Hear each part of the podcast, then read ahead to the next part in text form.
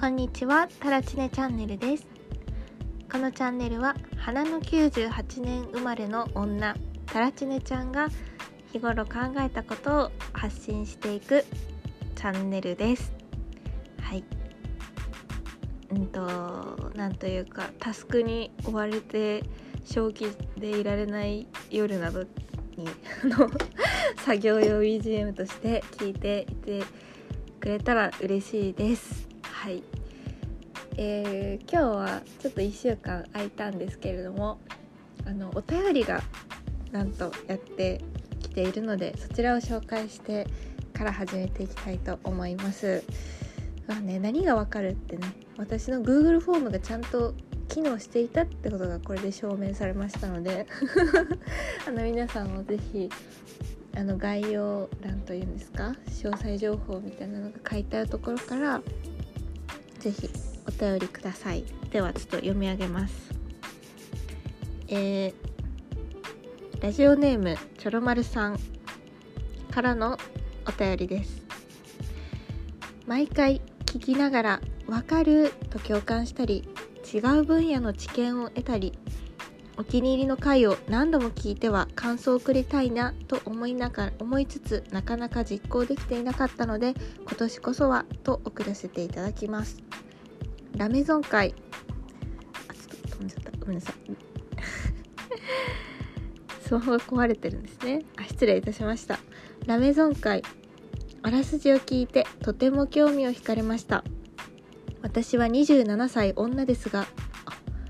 ロックスターがあの巡視する年ですね。失礼しました、えー27歳女ですがタラチネさんと同じく小学生の頃に読んだ錯乱から遊郭や遊女物に興味を持ち 歴史で吉原の話が出てきてはここぞとばかりに食いつき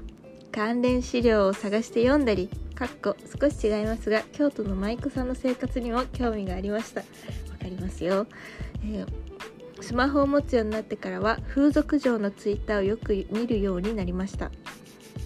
人には言えない分野の趣味なのでなぜここまで自分が惹かれるのか掘り下げることはなかったのですが今回の放送を聞いて娼婦の方への憧れだったと自覚しました以前水商売をしていた経験がありますが他のキャストの女の子たちがどのようにしてお客を魅了しているのかまた稼いだお金を何に使っているのかにも、えーものすごく興味がありました。かっこ一番年下かつ短期間だったためプライベートまで仲良くなるような女の子ができなかったのが残念です。私自身気持ち悪いお客さんたちを心の中で拒否しながら惚れさせるような態度をとりお金に変えていたにもかかわらず娼婦に夢見ることをやめられないのはどうしてなのだろうてんてんてん。来週映画も見に行く予定なのでまた感想を送らせていただくかもしれません。今年も放送を楽しみにしております。ありがとうございます。感想のメールをいただきました。あの前回ですねラメゾン、えー小説家と娼婦だったかなっていう映画の、えー感想の、あのーお話をしてた回があったんですけれどもそちらで私がまあなんか物語のあらすじを言うっていうよりかは私がいかにその娼婦という存在になんかこう憧れを抱いていたのかっていうかそういうなんだろうフィクショナルな存在としては娼婦だったりとかあとは女性が社会進出することによってそう人間としてとか、まあ、ある意味男性としてどれぐらい働けるのかっていうことと女としての魅力をどれぐらい発揮できるのかっていうそのなんか引き裂かれながら社会生活をなんか送らなきゃいけなくなってるっていうのがあの東電オイルなんかの事件でもあらあのありますよねっていうそういう私の一番興味のある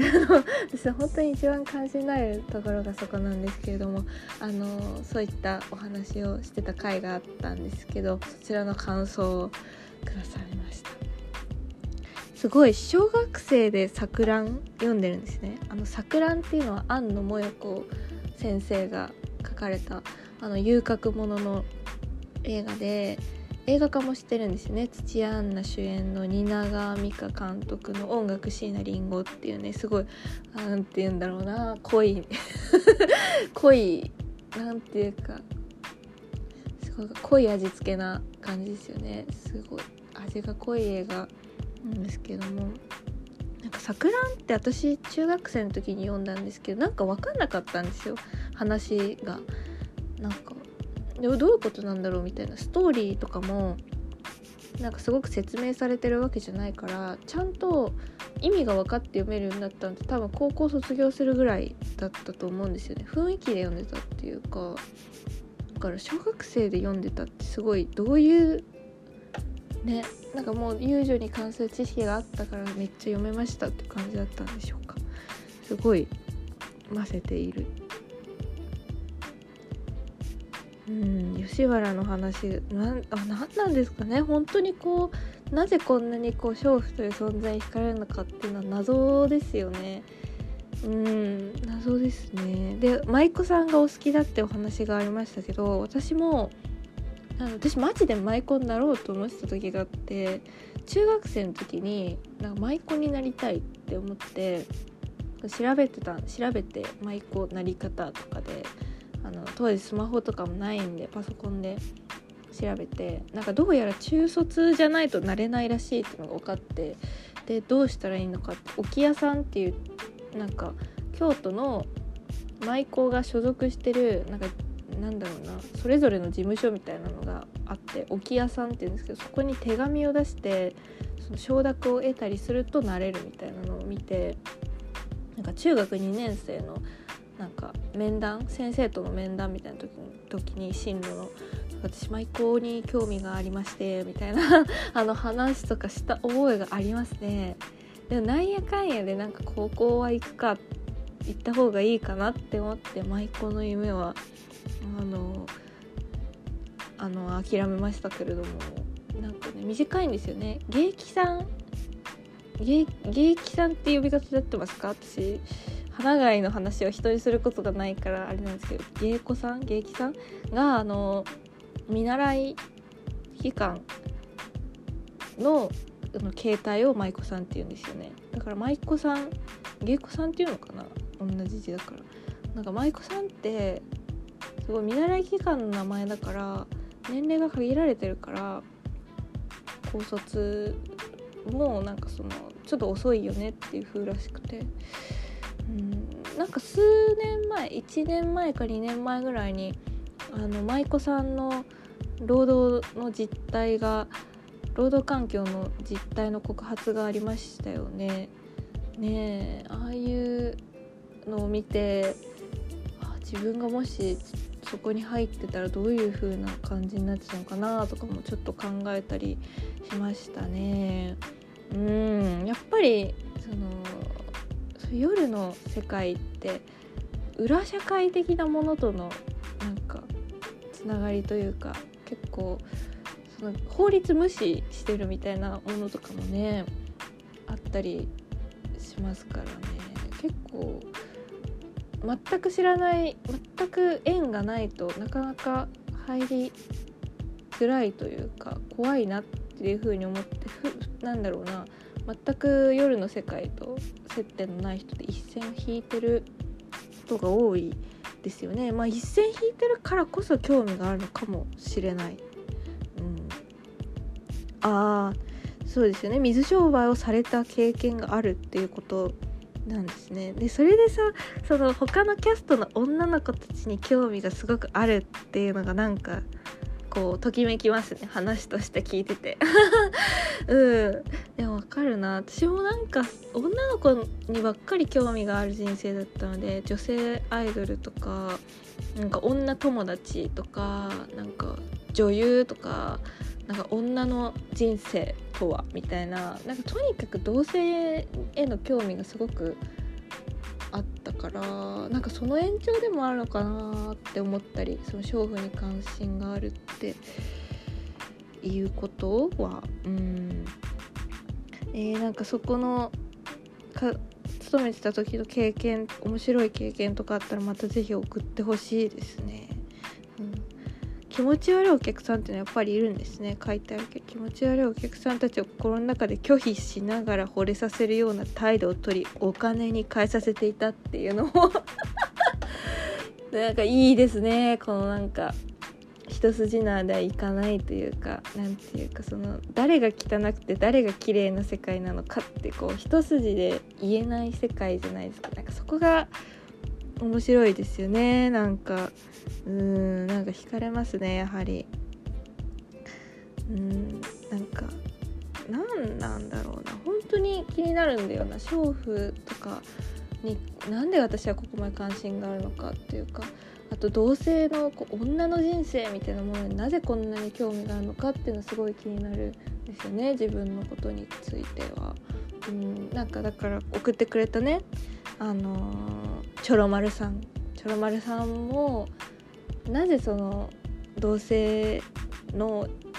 同業者だった人たちに関心があったのかとかあと映画をね見て感想とかまたあったら是非教えてください。ちょっとね女の人生とはっていうのをねもっとね語っていきたいですねこの番組で。関心がはいあります。でね私はなんか最近なんかどんな感じかと言いますとねなんかこう仕事始めが始まっ仕事始めが始まってって言いそうになりましたけど仕事が始まってあのなんかすごいわーって急に忙しくなってもうピーっていう感じになってましたね。なんかすごい自分がペースペースを落としてゆったりしちゃうとそっから忙しいなんか波に乗るのにすごいなんか体力必要なんだなって気づいてなんかだから前もそうだったからもうちょっとその休みと休み明けの間になんかこう徐々に徐々に慣らしていく期間みたいなのをなんか作った方がいいなって思いましたね。うん、なんか仕事がなんだろう予測がつかないことが起こったりするからなんかそれで疲れましたね。結構予測できないことがポンポンポンって起こったりとかしたから疲れたっていう風にまあなってたんですけれども、まあ、なんかそれも楽しめるような余裕のあるなんか状態に置いておきたいですね。うん、でなんか仕事以外だと私がその何て言うのかな。趣味って言い方あんまり納得してないから何て言うんですかライライフワークって言うんですかそういうなんかものとしてあの創作をねずっと昔からやってたんですけど私の人生の中での昔であのやってるんですけどなんかそこの締め切りがあの来月の頭ぐらいであとその創作をあの頒布するイベントがあるんですけどそのイベントでこうやることを考えたりとかあとなんかちょこちょことこうやらやりたいやらなきゃいけないというかやりたいからやってるっていうことがあってまあこれがいいですね。仕事なんか労働っていうかやりたいからやってるっていう活動のあのタスクの方がいろいろあるんですよ。やりたいからやってるってこともやっぱりタスクとしてはタスクにはなるわけで。そそれもあやんなきゃなみたいな。なんかやんなきゃやんなきゃって気持ちでで仕事も結構こうえなんかペースに乗らなきゃっていうかやんなきゃやんなきゃみたいな感じだからなんか24時間やんなきゃみたいな気持ちが あってなんかなんかこういうのをどうにかしたいですね。なんかでも別に嫌だとかじゃないんですよ。やりたいからやってることがあるのはありがたいしやりたいからやってることがないと私虚無になるからなんかない場合は無理やり作って自分の体を叩き起こすんですけどうんそうそうそう。それでちょっとなんか忙しいかもみたいな感じですね。で私大体こういうなんか心が切羽詰まってる？じわじわっと心が切羽詰まってるぜ。しかもあの予期せぬ出来事予期せぬ他人が引き起こすことでさらに忙しくなったりするとなんかこう自分で自分を操作できない感じにすごいなんか腹が腹が立つんじゃないな焦燥感ね。焦燥感を感じるからなんかうううってなるんですけどこういう状態になった自分って私よくやるのがなんかそのよくわかんないなんか祭りをやるっていう 祭り。晴れと毛の方の晴れです。だからなんか今考えてるのが友達と着物を着て歌舞伎を見に行くっていうこととかあの新宿は歌舞伎町でなんかホストクラブを題材とした小説をホストクラブで読むっていうイベントがあってそれにちょっと行こうかなみたいな。あの私めちゃくちゃ今もう憧れのキャバドレスをね着たくてやはり憧れがあるんですよね。なんか一回やっときゃよかった。ってすごい。思ういや今からもね今からでも今やってる仕事を辞めればやれるわけですけれどもあのすごいキャバドレスへの憧れがすごくあるんでその読書会はキャバドレスを着る絶好の機会だなって思ってだから行こうかな。ただ読書会なだけあって課題の本を読んでいかなきゃいけないんですよ。その読んでる時間があるなら自分の創作を書かなきゃいけないんですけど行きたいなみたいな。っていうなんかその弾けたくなるんですよね端的に言って。そのやらなきゃいけないことが増えると。なんか一回パーンってねありえないこう解決策で解決したいみたいな気持ちがあるんですよね。ちょすぐ飛び道具を使いたくなるのが私の、まあ、良くないところでもありあの面白いところでもあるなっていう。はいというふうに思っております。はい。はい私の近況は以上なんですけど今日はあのちょっとねあの最近思ったことを思ったことっていうかなんか一個エッセイを書かせてもらってそのエッセイを書くにあたって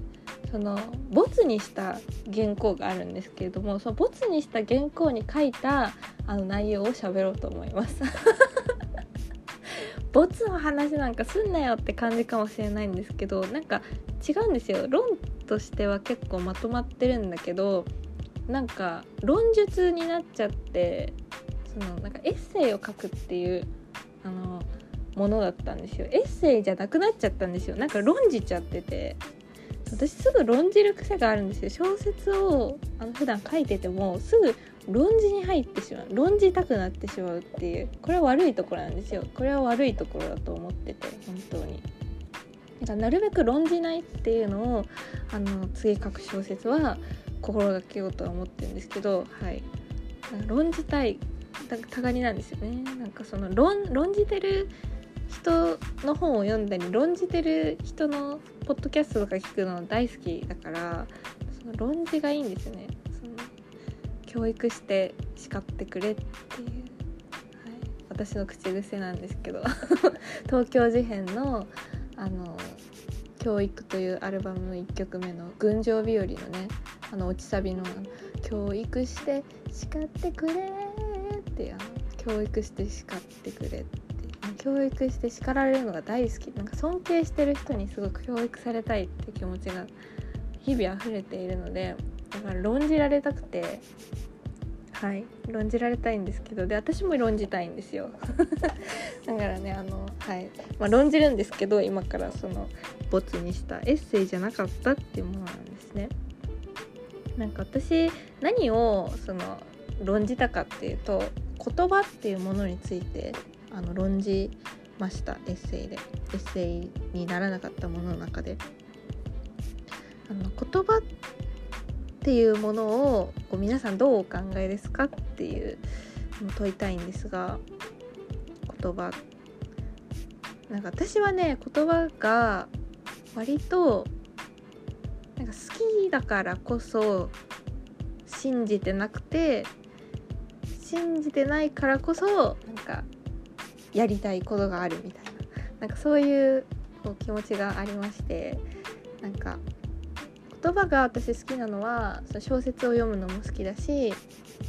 なんか言葉についてちゃんと考えてこの言葉使うとなんか違うかなみたいなその言語感覚とか自分なりのその言葉について一つずつ割と定義があったりとかその人なりの文脈で喋ってる。なんか自分の言葉で喋ってるなみたいな人と話したり、まあ、読んだりとかするのが好きなんですよ。なんかただそのなんかね言葉で全部説明できるって思ってる人はちょっとね違うんですよ方向性が私の中では。言葉が大好きだっていうのは一緒でもそ言葉を言葉で全部できるって思ってる人と言葉では言いおせないって思ってる人がざっくり分けて2つあると思うんですよ言葉を大事にしてる人とかなんか言葉についてよく考えてる人って私はあの言葉では言い表せないだろう全部っていう風になんか思ってるんですね。ただなんか言葉で全部言い表せるはずだって思ってる人のこともなんか好きではあるんですよ。なんかそれだけ言葉を信じてるってことじゃないですか。なんかなんだろう言言語学？言語論とかの分野で言うとなんか言葉が世界を作っていてまず言葉があるから言葉がいろんなものをこう定義して切り分けたからなんかこう世界があるんだって。まず言葉ありきだっていう考え方とかをさその言語学言語論とかではやってると思うんですよ。ちょっと私ここら辺苦手なあの 苦手な分野の話なのでちょっとあのあえっていうのは言ってるかもしれませんけどでもなんかそうすごく言葉初めに言葉ありきみたいななんかそういう考え方をそういう人文系のあの分野ではしてる人って多いと思うしなんかそういう考えからから考え方から出発してなんかいろんな研究とかがなんかあるのかなって思っててなんか私そうは思えないからなんかその自分は研究とか向いてないのかなって思ってその大学院に進学するかどうかすごい迷ったんですけどなんかそこで私はうんけんなんか言葉の分野でその言葉で言い表していくってことは自分はそこまでやりそこでやりきれないだろうなみたいな。なんかそのうんなんだろう現実の言葉を使いながらなんかそのまっすぐでまっすぐに言葉を並べてるだけではなんか召喚できないものをその論文の中で書けてる人とかっているからなんかそういう人はマジマジすごいそうなりそうなればいい話なのかもしれないけどなんかそれやそれをやるんだったら私は創作でやるかなみたいな思って大学院はあの進学しないって思ったっていうことがあったんですね。あの なんかすごい脱線しすぎて何の話ってなってるけどあのとにかく言葉では全てを言い表せないって、うん、表現できないっていう風に思ってます。で顕著なのがあの恋愛とかですね。恋愛をした時になんかこう好きだっていう言葉しかないとしてでも私があなたに思ってる感情っていうのは好きっていう言葉だけではないな。き以外にもなんか例えば憎いも入ってるかもしれないし悲しいとかなんか分かり合えないけど好きだったら悲しいとかが入ると思うしなんかそういろんな感情が入っているわけじゃないですか。じゃあその感情をそのまま相手に私の好きっていうのは好きもあるしなんか悲しいもあるしあの憎いもあるしこうでこうでこうでこうでって説明したところで自分の感情って言いおせなくないですかっていうのがまずあるし相手にじゃあそれを伝えたとしてなんか興ざめっていうかなんかその自分が思ってる感情がその相手には伝わらないですよなんかおーおおみたいな。何て言うのかな。なんかそういう曖昧な感情っていうかその姿勢のある感情っていう風に私はてなんか言ったんですけど詩っていうのはポエムの詩の詩に性質のせいで姿勢ですね。なんかこうなんだろうこう生きててこう姿勢を感じる瞬間ってあると思う思うんですけど、まあ、一番ありふれてるのは恋愛。恋愛をすると誰でも自然になれるってよく言うけどそういう恋愛をして姿勢を自分で感じるとかなんか何でもいいんですよね。仕事しててとかでもいいしなんか人と関わっててとかでもいいんだけどなんかこう自分の予期せぬ感情とかなんかハッとするなんかエピファニーって言うけど哲学の言葉で言うとハッとするような出来事とかがあると姿勢を感じるじゃないですか。それをそれを言葉で言えるのかどうかっていうのに私はなんかすごいこだわりを感じていてそれはなんかノンフィクションの言葉ではなんか言い寄せないっていうか言葉でそのままこうこうこういう風だから感動したとかって言ったらその感動そのなんかハッとした気持ちっていうのはなんか別のなんか言葉の中の表現になっちゃってなんか言いたいことそのまま入ってはないと思うんですよ。なんか言いたいことになるべく近づけるためになんか就職したりとかなんか文体を考えたりとかいろいろやってると思うんですけどでも結局自分の経験をなんかその何て言うのかなこうこういう風で感動したとかこういう風で好きだと思ったっていうのを相手に伝えたかったらまず自分の生い立ちはこうで自分はこういう状況を経験してこういうものの見方で世界を見ているからここでこういう感情になったっていうのを書くのが一番その言葉で正確にその姿勢を表現するんだったら絶対それが必要だと思ってだからそれがやりたいから私はその小説を書いたりとか創作をするってことをあのやってるんだなってあの論じをしながら気づいたんですね。はいあのだからその論論じてる中で私は何が言いたいかったかっていうと言葉でそのままのノンフィクションの言葉ではこう思ったって言ってもやっぱ伝わらないからだからそれは違うと思う。しなんかそれを人に要求して例えばこうなんだろうな今日学んだことを振り返ってみてくださいみたいな感じでなんか企業の研修でもいいしなんか学校とかでもいいんだけどそういうのをその場でその相手に書かせたとてなんかとてみたいなところがあるなって思っていてなんかまあでもその中でねどれぐらい書けるかっていうのも大事だと思うしそこから見えてくるものもあるとは思うんですけど私が思ってるのはやっぱ創作じゃないとその姿勢は召喚できないんじゃないかな。言葉にしちゃうと何て言うのかな。その姿勢は基本的にまず陳腐になる。まず陳腐になってしまうからその言葉を使って言葉じゃなくするみたいな。なんか現実の世界で日常的に使ってる人に業務連絡的に何かを伝えるための言葉と文学とかでやってる姿勢を表現するための言葉っていうのは決定的に違くてその前者の日常で使われてる言葉っていうのはやっぱ情報伝達なんですけど文学で使われてるあの姿勢を表現するための言葉は情報伝達をなんかかいくぐってかいくぐって情報を伝達しないようになんかすることで姿勢をなんか立ち上らせるみたいな なんかなんかそういうありえないものをなんか言葉で召喚するみたいなのが創作とか文学なんじゃないのかっていうのを思ったっていうなんかそういう話をなんか書こうとしてたんですよね。はい、でもあなんかあまりに話が抽象的だしなんか一個ずつの言葉を定義しないとそれこそ伝わらないと思ってでもなんか定義するほど何かなんか根拠があるわけじゃないのでボツっていうね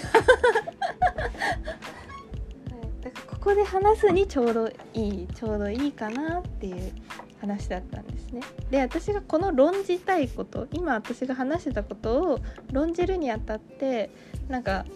この根拠になるんじゃないのかなって思って集めていたなんかその資料というか何て言うんですかねあのことをちょっと紹介するとあの東博樹っていうあの現代思想家の人が言ってたことでなんか学んでいく学んでいく論理とえっ、と何だったかな正当化の論理は違うっていう話をしててこう何かをこう学んでいく時っていうのはあのなんか受験勉強とかでもいいんですけどなんか自分なりの方法があって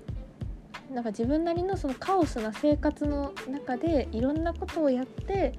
その大学合格なりなんか英検合格なりとかってしていくわけじゃないですか。それって本当に人によってケースバイケースで違くてその幼少期にこういう経験をしたとかなんかクラスメートの何々さんに憧れてた側面があるとかなんかいろんな側面があってその大学に受かったとかこの能力を習得したっていうのがあるわけじゃないですか。なんかそのこの問題集をやったから大学に受かったって話では実はなくて何かを学んでいく論理っていうのはそれだけなんかカオスなんですね。でそれに対して正当化の論理っていうのはなんか人に説明する時の論理だっていうふうに東博樹が言っててあの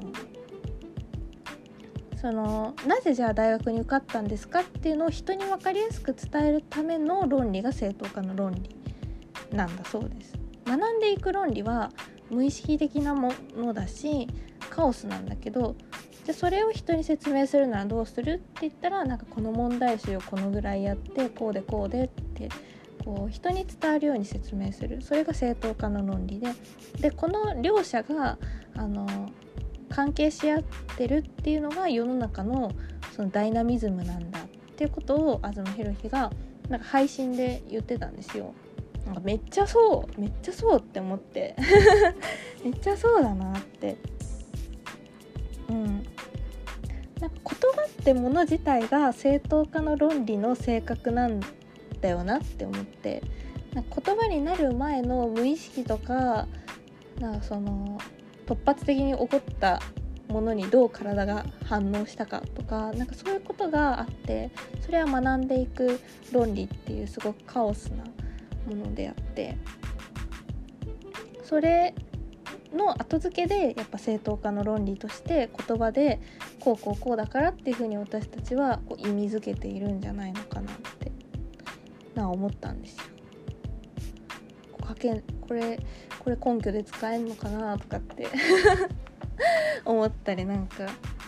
したりしましたね。ただちょっとなんかここら辺の話は触るとそれこそそれこそ何ていうのかな正当化の論理に秀でてないから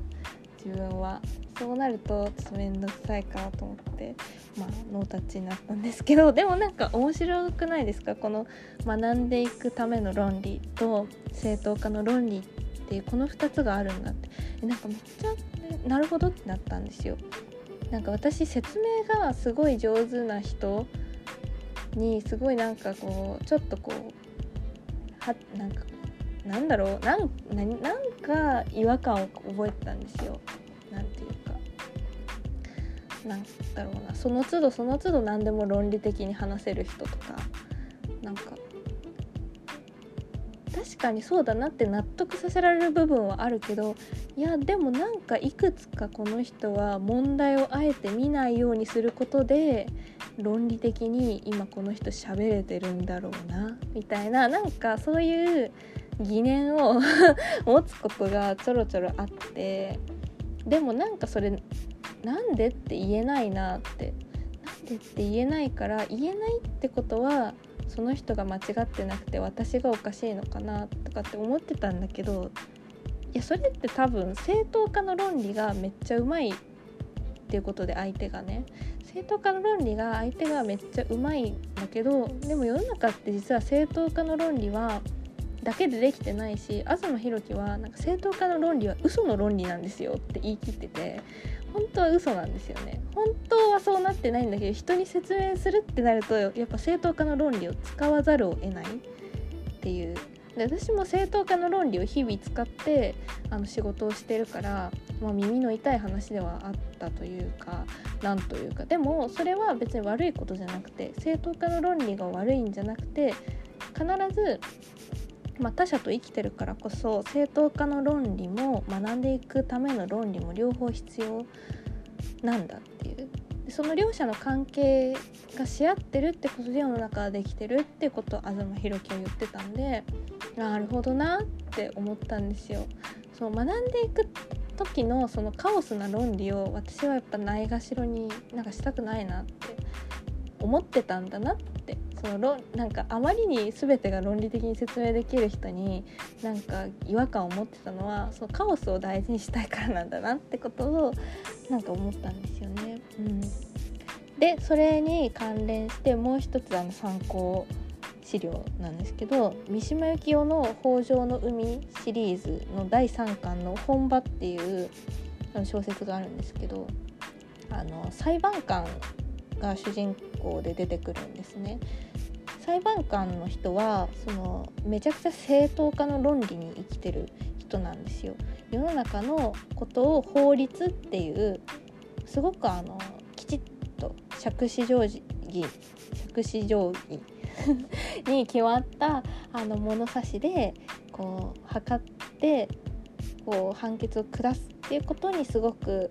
あの何て言うのかな気持ちよさを覚えてる人物なんですけどそんな人が超常現象に出会うんですよ。超常現象に出会うことによって自分が今まであのこれが完全に正しいものであってこれをあの基準にして自分は生きていけばよい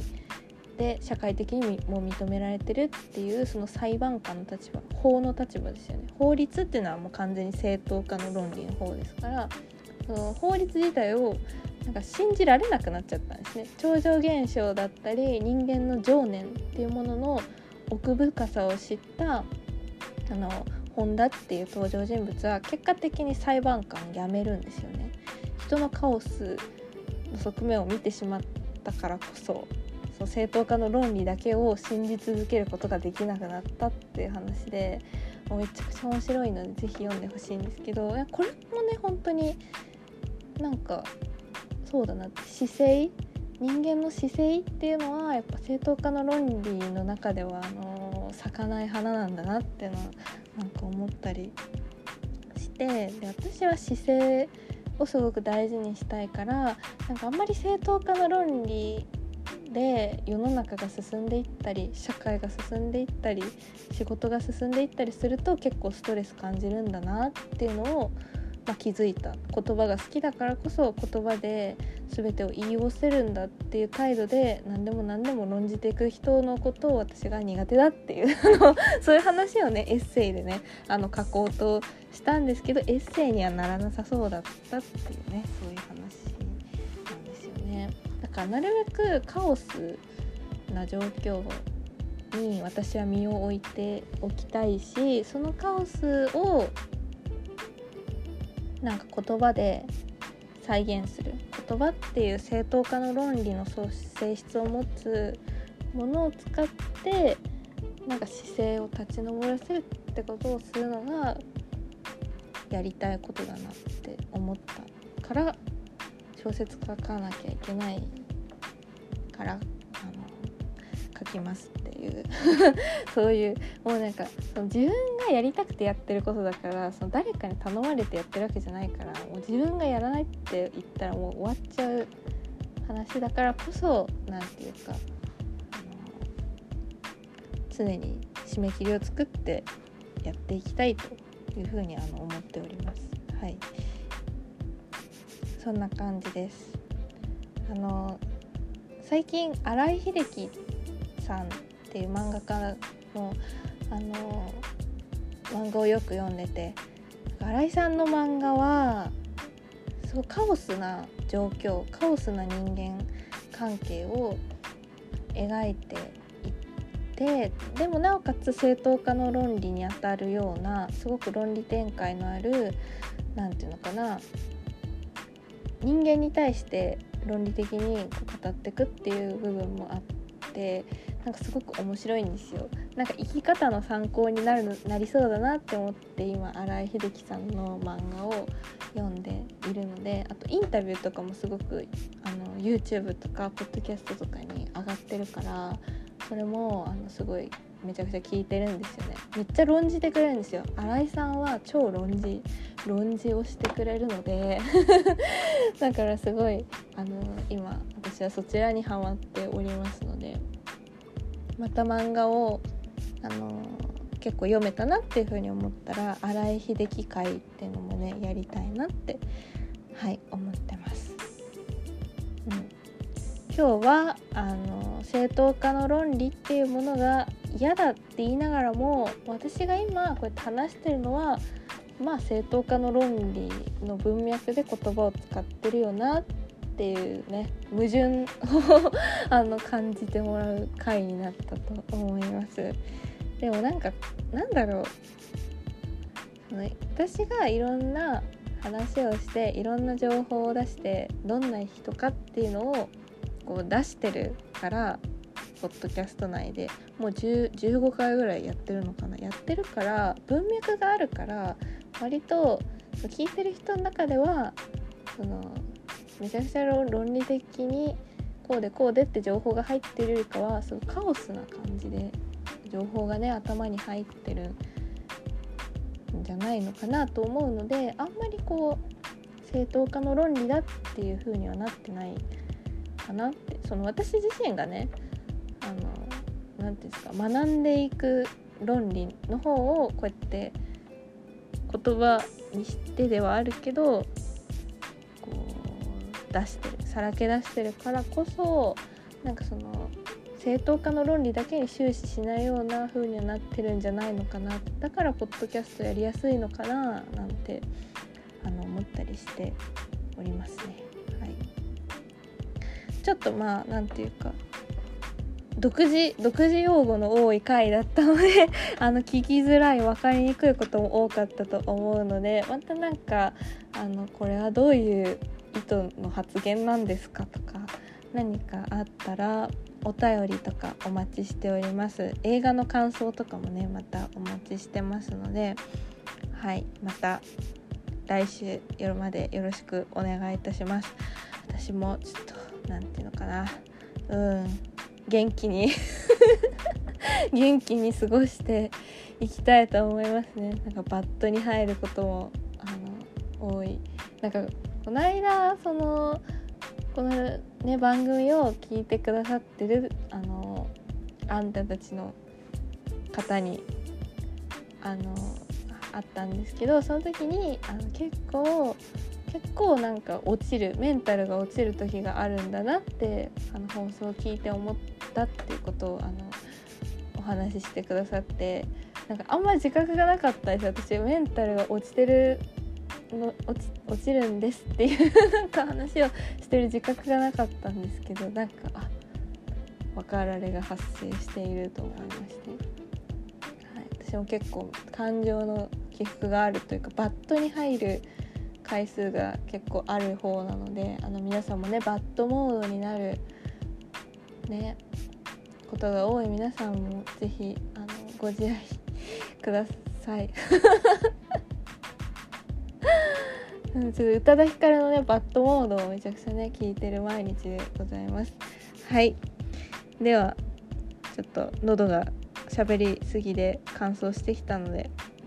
ここら辺で終了したいと思います。今日も聞いてくださってありがとうございました。じゃあまたね